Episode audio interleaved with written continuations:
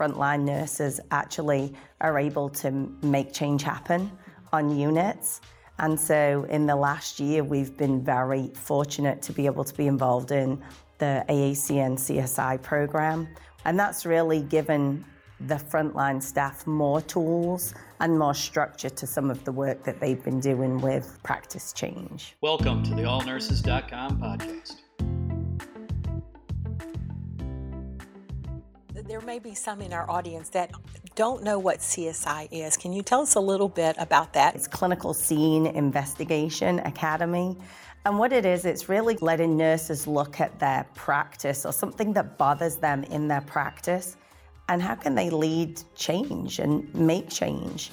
So, kind of the pebble in their shoe, what bothers them, mm-hmm. is really something that drives them because then they're able to they're able to take something that bothers them or something that they're interested in and be able to move their practice. About a year ago, I was very fortunate to be able to get a grant um, from our philanthropy department to be able to really look at a new beta testing way of conducting CSI. We were able to participate, and then what happens is AACN gives you a structured program with booklets and steps of how you would create a project, identify a project, come up with a project plan, how you would then implement it, and look at really the outcomes, very specific outcomes on the back end of it. So it's kind of a problem solving process. In a way, yes. And what was the pebble in your shoe? So I'm actually the hospital facilitator. So one of the lessons I guess learned for me is I had to I started off with just thinking about doing this in one hospital, but our hospital is a system. And so I ultimately ended up doing it in nine hospitals. So I have nine ICUs participating in the project all of them ICUs and one med surg, acute care med surg unit. So 10 units in all. There are a lot of problems with staffing, with turnover, with really just nurses having time to be able to work on this kind of project. That's been the challenge, but it's also been great to see how leaders have stepped up to try and make time for their staff, allow them to come and participate in the program and just things falling into place on how you can actually help them change practice. So my job is really facilitating their work. And then when they get stuck in their projects or maybe just need some support, trying to remove all those barriers that they have to their practice or the, the changes that they're trying to make. Well, it sounds like you were very fortunate that the health system was very supportive in mm-hmm. this yeah. and encouraging, and that's that's the first step I would think too mm-hmm. to have that support. So I brought this initially to just this, the chief nursing officer at my one facility, which is kind of our flagship hospital. We felt like we might take too many staff off the unit. We were trying to be considerate of how much time you know this would take. And so our system CNO actually took over as executive sponsor for the program. So she sponsored the program.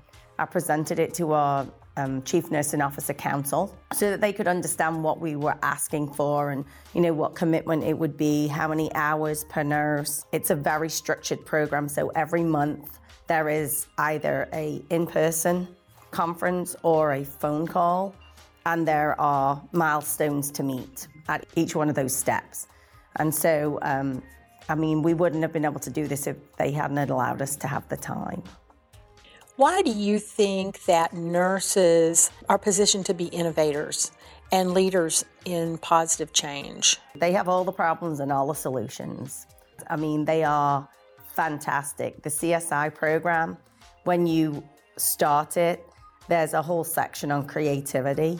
And so we put out pipe cleaners, paper, whatever, you know, just a bunch of different items that look like you'd find it in your garage at home. They get to choose how to fix something. So we talked about if you had pick something that's a problem and figure out in your imagination how you would want to fix it. So it might be a flying carpet that takes a patient to MRI instead of having to push them. Mm. And the nurses came up with the most creative solutions and then they described their story. After that, they used that creativity once they had, we had uncovered some creativity mm-hmm. for them to create their projects. They've all created what we call swag, which is pens, papers, something to market their product. They have come up with the most amazing logos that who knew that the nurses could draw and make t-shirts and make pens and they've designed it all themselves. Well, that's great. They need to unlock their creativity. What does Ochsner hope to achieve by having teams of nurses in all of those hospitals in the CSI Academy? I think really trying to see how this works in each different place. So we're lucky because 10 hospitals give you 10 different perspectives, and they're some are almost like critical access hospitals, some are, are you know, quaternary teaching medical centers, community hospitals. And so I think trying to see how you can standardize some practices and then really customize them to the local area or the local environment is probably one of the things I think we're going to find mm-hmm. from from doing this. And I think just let, like I say, letting the frontline nurses really solve their own problems. So this is not a top-down approach. This is very much a bottom-up, grassroots. Mm-hmm it's not just their project. They have to get champions and they have to get other people in their world. And, and I think it also helps them understand that it's not that easy, right? You know, sometimes we have this top down and bottom up, and somewhere in the middle we all meet. And I think this helps with understanding of it's not that simple. They have to get their own data, they have to interpret the data, they have to be able to then present this back to our executive leaders. So halfway through the program, they'll be presenting their projects, just like our chief nurses have to present projects to our CEOs. And so it, it's kind of interesting just to see and, and watch them grow.